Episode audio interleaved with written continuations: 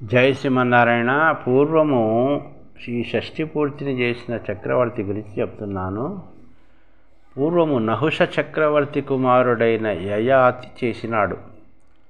అతడు తన మామగారైన శుక్రాచార్యులతో శపింపబడి ముసలివాడైనప్పుడు శాప విముక్తికై యయాతి ప్రార్థింపగా ఆ శుక్రుడు ఓ రాజా షష్ఠి పూర్తి అను ఒక రహస్యము వ్రతము కలదు. ఆ వ్రతమును చేసినచో తిరిగి యవ్వనమును పొందగలవు.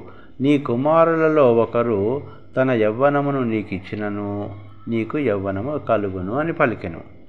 మొదట యయాతి మహారాజు తన కుమారులలో ఒకని యవ్వనమును తీసుకుని తన వార్ధక్యాన్ని అతడికి ఇచ్చినాడు ఆ తరువాత అది అధర్మమని గుర్తు తెలుసు అధర్మమని తెలుసుకొని పుత్రుడి యవ్వనమును అతడికి ఇచ్చివేసి షష్ఠిపూర్తి వ్రతం చేసి మళ్ళీ యవ్వనవంతుడై భోగభాగ్యాలు అనుభవించి యజ్ఞయాగాదులు చేసి చివరికి విష్ణు సాయుధ్యాన్ని పొందినాడు.